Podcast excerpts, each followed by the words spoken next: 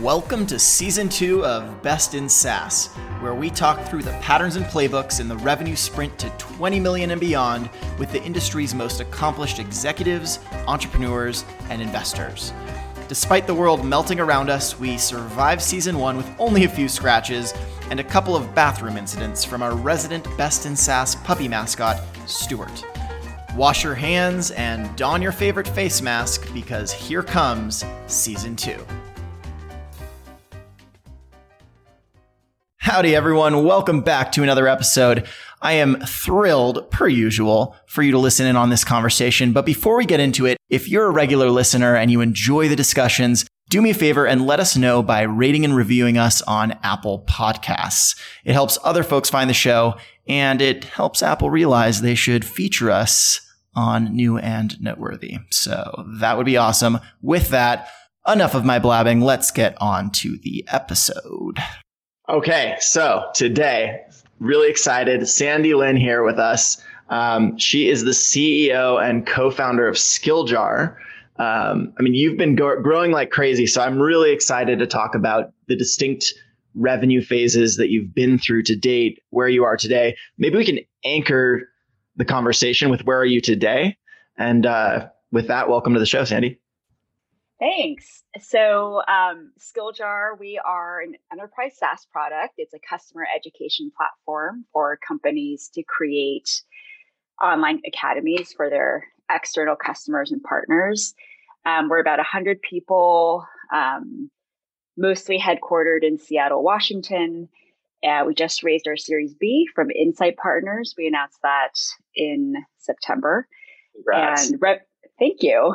And revenue wise, I'll say we're solidly between 10 and 20 million of ARR. Amazing. That's such a big milestone to to have passed that 10 million ARR, you know, point. and it's almost like a line in the sand and and represents such a distinct uh, next step. So let's let's start there. Um, I know from previous conversations that you, I mean, you're an engineer by background, right? And you started off with a very product led growth model. And now today, it's not that same model. So can you can you talk us through kind of how, how Skilljar has evolved over time and how you how you you yourself have evolved as an engineer leading a company as CEO? Wow, that's a I could talk for the next 10 minutes about that. So Let's do it. keep me on track. um, well, so first, you know, product led growth is really hot right now and but the reality is there's many many paths to make amazing businesses. So i think every startup every founder every company has to find the right business model that's appropriate for them. Um, so as you said my background's in engineering then i went to get my mba and then i worked for about four years in product management at amazon. And in starting the company um, I think it's important for founders to do what they're really good at. And my co-founder Jason um, is an engineer as well. And coming from Amazon, you know, Amazon prepares you for a lot of things around entrepreneurship, being scrappy, being metrics driven. Um, but it really doesn't teach you anything about, I think, B2B marketing and B2B sales, at least, you know, at the time we were there, which is 10 years ago. And so in the beginning, I think a lot of founders, including Jason and myself, we just wanted to build a product that people would find value from. Because if you try to design this whole master plan, you will never get started. There's so many reasons why products will fail, why go to markets will fail. There's too much competition, or every good idea is taken. And um, so, especially coming from a product DNA, we're like, we just want to create a product that people use and love and hopefully will be willing to pay for. And you know, both Jason and I uh, love lifelong learning. Um, Jason's uh, wife and his mom are both teachers, and back in 2013, there was so much disruption happening in online learning, um, Khan Academy, uh, Coursera, and we just felt like where there's disruption in an area that we're passionate about, then there's opportunity. So we actually started with um, a sort of consumer product. It was a kind of like a Yelp for online classes, essentially. And, you know, pretty quickly realized that that may be a great product, but there was no real path to monetization, um, or at least a path that he and I were not uh, willing to to do. And uh, and so we actually pivoted uh, after about six months to um, a B2B version. So we created a, a really a learning platform that was designed for like super small business and so solopreneurs. So like book authors that might want to launch a video course along with their with their book, and um, kind of a, a freemium credit card model. And there's actually a lot of great companies doing fairly well in that segment these days.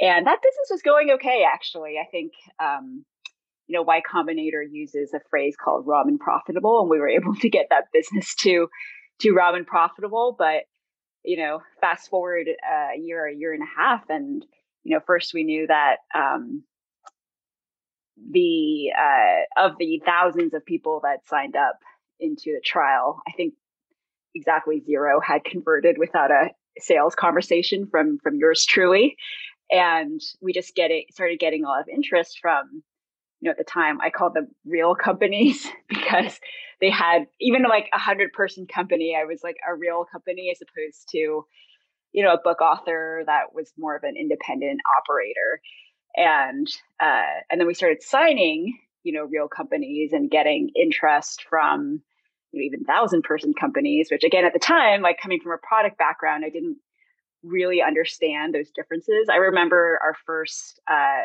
six digit ARR deal when it was in 2015 um, when we were still like five people and angel funded and nobody knew who we were. And the the customer was asking about multi-year contract discounts, and I'm like, like, like hang on a second. And I'm Googling like multi year contract discounts at the same time. So, but what I realized through all of this was actually product management and engineering are actually good backgrounds for sales and go to market because it's really focused on the customer. So what what are the customer's problems, discovering those, like understanding the technology and how that matches to the customer solution and then figuring out the transfer of value from a commercial perspective. But that early part around what are the customers' real problems and can we solve them? Like there's a lot of similarity between um, engineering, product management, and and sales in that dimension. So, I, you know, a lot of founders who come from a product background, I feel like the push is like they the product is their baby. They want to stay close to it. They are, they're the early sales rep but then as quickly as possible they want to move away from from sales and marketing and, and stay close to product but it sounds like you really found a way to make it naturally tie into the pieces of product management and product that you love and then become very good at it. So what was what was the moment for you when you decided that you wanted to pull back and bring in some leadership in sales and marketing? How did you make that decision and how did it feel to step back from that? You know, you make it sound very intentional, but I think it was a forced necessity.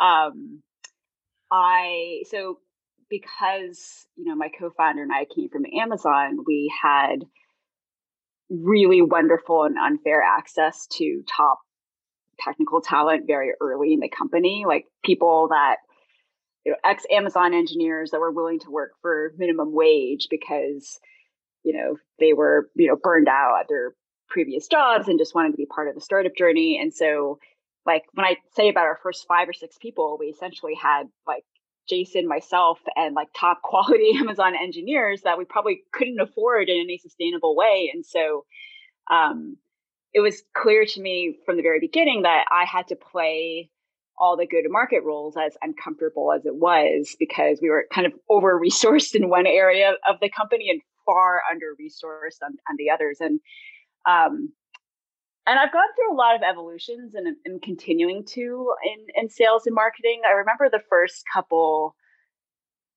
sales reps we hired, and one of the biggest mistakes uh, I've made early on was thinking, gosh, you know, if I hire a salesperson, any salesperson because remember I didn't understand the difference between advertising sales and SMB sales and enterprise sales at the time. I hire a salesperson, I teach them the product, and then they will figure out everything else. And it was this, you know, classic engineering product. I am afraid of salespeople. I'm not a good salesperson. Um, and uh, and I actually was pretty insecure about my own sales ability until maybe like even two years ago. Um, because I just felt like I didn't really know what I was doing. And I asked a lot of people for help and advice on um, how to, you know, quote unquote, do sales. Uh, and so it was almost I over indexed in the opposite direction, which is, oh, let me hire some salespeople and teach them the product and then like stay away and they can figure it out. And after, you know, a couple cycles of failure on that, it was like, gosh, like maybe I I know how to sell the product, but I don't really know how to uh, you know, effectively build and manage a sales or marketing org. And so, you know, was actually delighted to bring in people that were hyper qualified for those roles. Now, over time, as you know, we've gone through various phases of the company, I've learned more about what is the right skill set for a particular stage and then what does that mean for our go to market model and how that person fits into the culture um, but the, the, challenge and the blessing of a fast growth company is that those dimensions can change very very quickly and somebody can get out of alignment sooner than you might think as well so let's let's talk about those phases that you just referenced. If we had to peg them to rev, well, first off, do you feel like you can peg them to revenue, or is it some other qualitative, you know, thing? Yeah, I think it's probably pegged to product market fit in some ways more than pure revenue. So because Skilljar was and arguably still is much stronger in product market fit than go to market fit, like um, oh, as I'll go through each phases, I think that's been the challenge. But I know some startups build those simultaneously, or the go to market actually comes first and the product is lagging. So, um, so I think in our case, you know, sub sub one million of ARR was founder selling in hindsight. Now I, I'd hired like a couple reps here and there and that run up to a million of of revenue, but the reality was I was still kind of doing the selling. And for us, because we were purely a sales driven model at that point, and because of the nature of our product, we couldn't really sell to SMBs or you know the classic startups to other startups. Like we, Skilljar couldn't do that because our product is really only applicable to companies, let's say minimum 100 employees. And so a lot of the our first real companies. million dollar yeah real real companies our, our first million dollar in revenue was actually really high quality revenue. Most of like those customers are still customers today. And I think for a lot of um, you know startups, especially those in perhaps Silicon Valley, you know they know their first million of revenue is this sort of churn and burn. And for us, that wasn't the case. It was it was a slog to get there, but consequently, like I was able to establish at least the initial kind of go to market fit really well.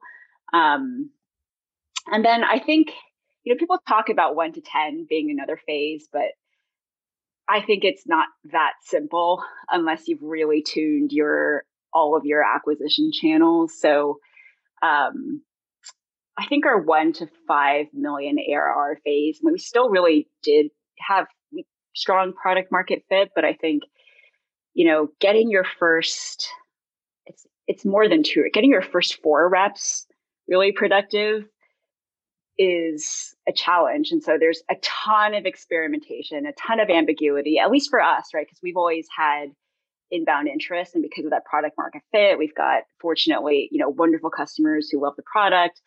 Um, but especially also in enterprise sell sales where it's like a little nuance, like this isn't the next sales productivity widget that, you know, moves the needle by you know, 1% on your sales rep productivity, right? Like Skilljar is a considered purchase with, you know, a couple stakeholders. It's not like we're, you know, selling the next really complicated database thing, but it is, you know, a consultative sale um, that requires some kind of solutions planning and uh, it's not a it's not a one or two call close let me put it that way so the I think the one to five million phase was you know getting a small team, um, you know, familiar with enough at bats for what our ICP ideal customer profile really was. Now, in hindsight, I think again I wasn't. I was still too hands off because I wasn't really confident in my ability to guide you know, sales leaders. You, know, you hire sales leaders, a lot of them say like, "Hey, you hired me to do a job. Let me do let me do my job." And you know, silly me was like, "Okay, like let me stay out of your business." But actually, you know, I think in hindsight, the organization and our team learned a lot about our customers, but we weren't process driven enough. So I actually love.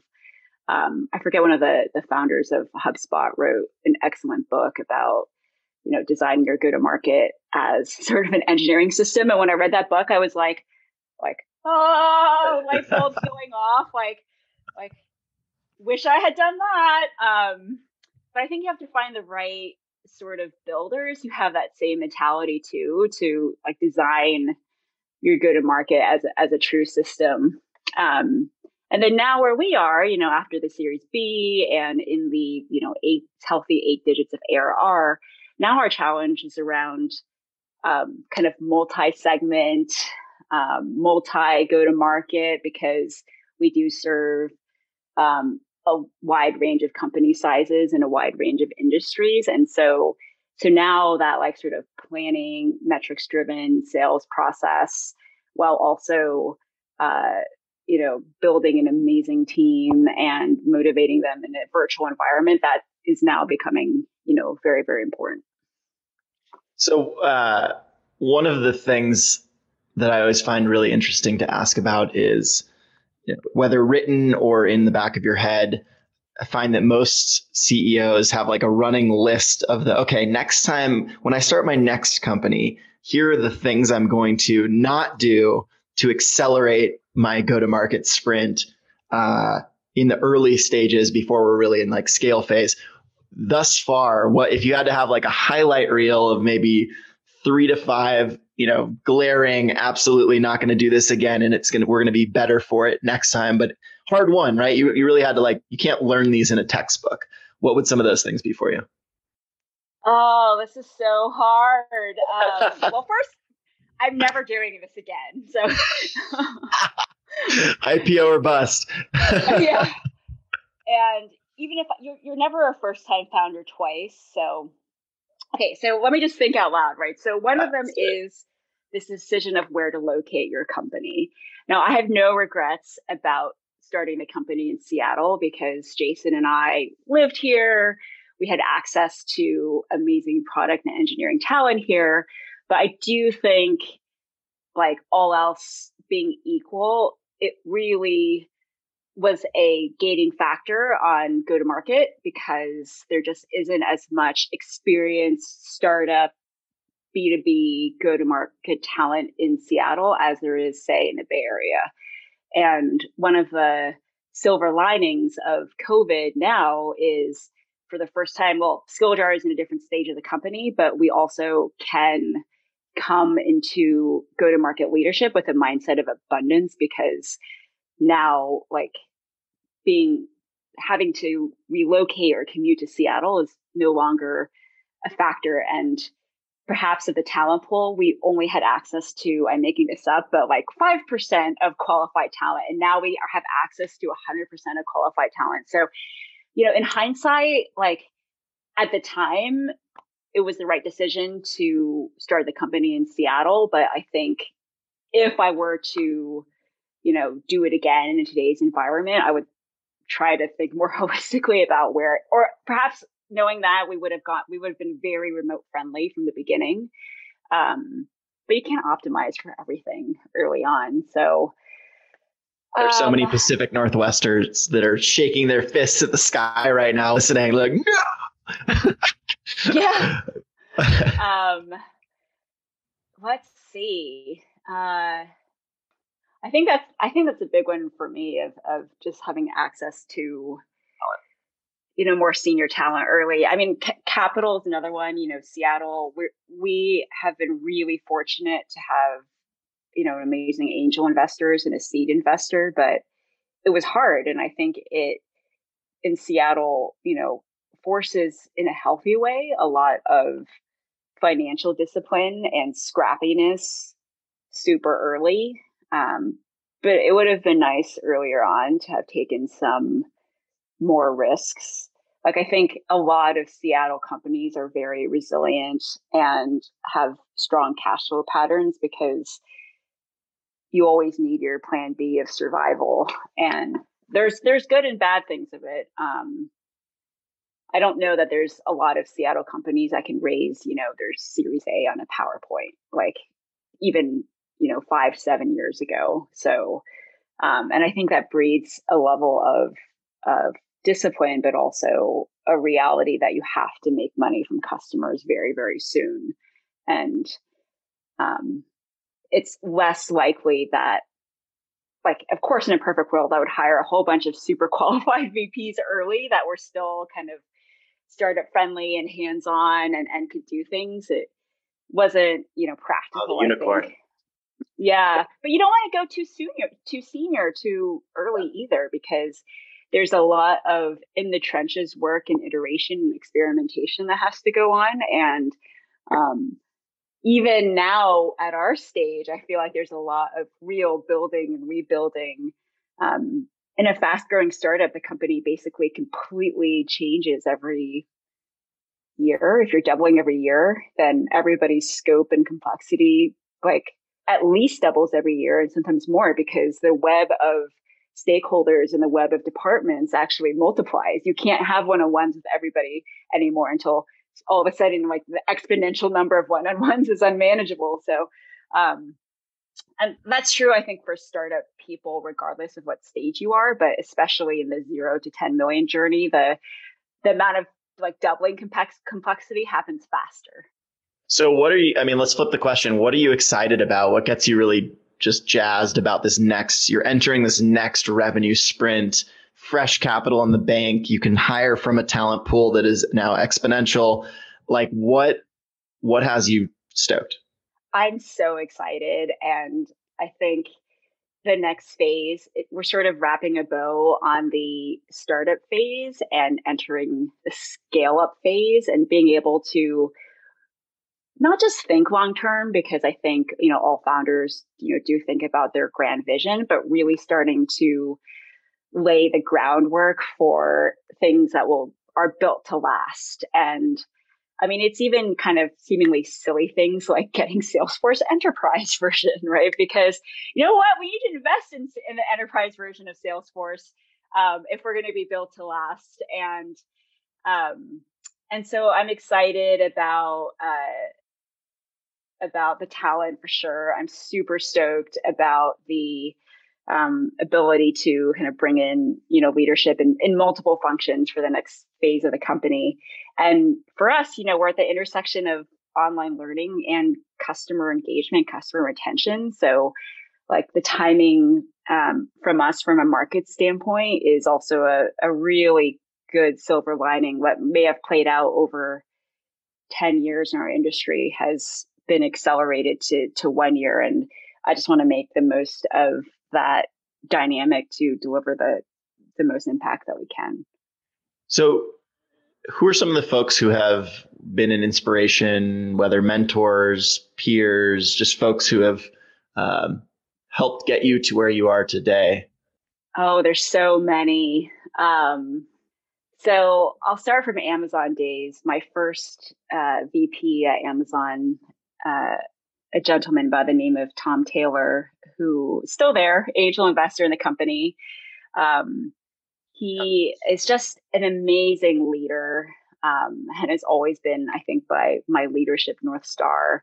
Even as an intern, you know, he took an interest in me. And when I when I changed teams at Amazon after my first two years, you know, he he took me to lunch and um, you know, asked if we could stay in touch and set up quarterly lunches with me. And this is a guy that you know, is on Bezos's S team, right? Which is, you know, his senior leadership team. I think he's now, I think Tom is now SVP of Alexa. And so, so humble, so effective, such a great team builder. And I have a ton of respect for, for Tom.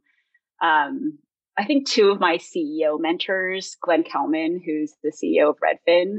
Glenn is such a soulful, wonderful person, has taken two very different types of companies public and um, has just been such a uh, inspirational and um, person for me. Dawn Lepore is another one. So Dawn, she I think most recently was CEO of Drugstore.com, but has been on many many boards. Um, spent the bulk of her career at CIO at Charles Schwab, and also just an amazing um, people leader. Because and a lot of these people that I've mentioned are leadership mentors, and the reality is in a software business it's still a people game. Like a lot of my what I worry about, what what I spend my time on is the right people and the right seats, and especially in the virtual world, how do we communicate? How do we do change management? How do we ensure that every person on the team kind of understands how they align to the goals and how are they doing? And so, a lot of the things I think about are actually um, related to people, and maybe that's why, as I'm as I'm thinking out loud, there's uh, a lot of the mentors that come to mind are are actually um, a lot of former CEOs, but CEOs that are very human focused in in what I discuss with them. And you know, I think as far as the actual subject matter of things, there's you know I read a lot online, of course, so all the usual SaaS go to market folks and um, a couple people I've gotten to know over the last year, uh, Elissa Fink, who a former CMO at Tableau. Um, Michelle Law, who is the CRO at Castlight Health and the COO of OpenDNS before that. You know, they've they've all seen incredible journeys um, on the revenue side as they've grown and uh, have been great people for me to to bounce ideas with. Amazing. Well, Sandy, I've really enjoyed our conversation. I think folks who are going through these distinct phases as they approach scale up are going to learn a lot from our conversation. So, uh, thanks for having it with me. Thank you.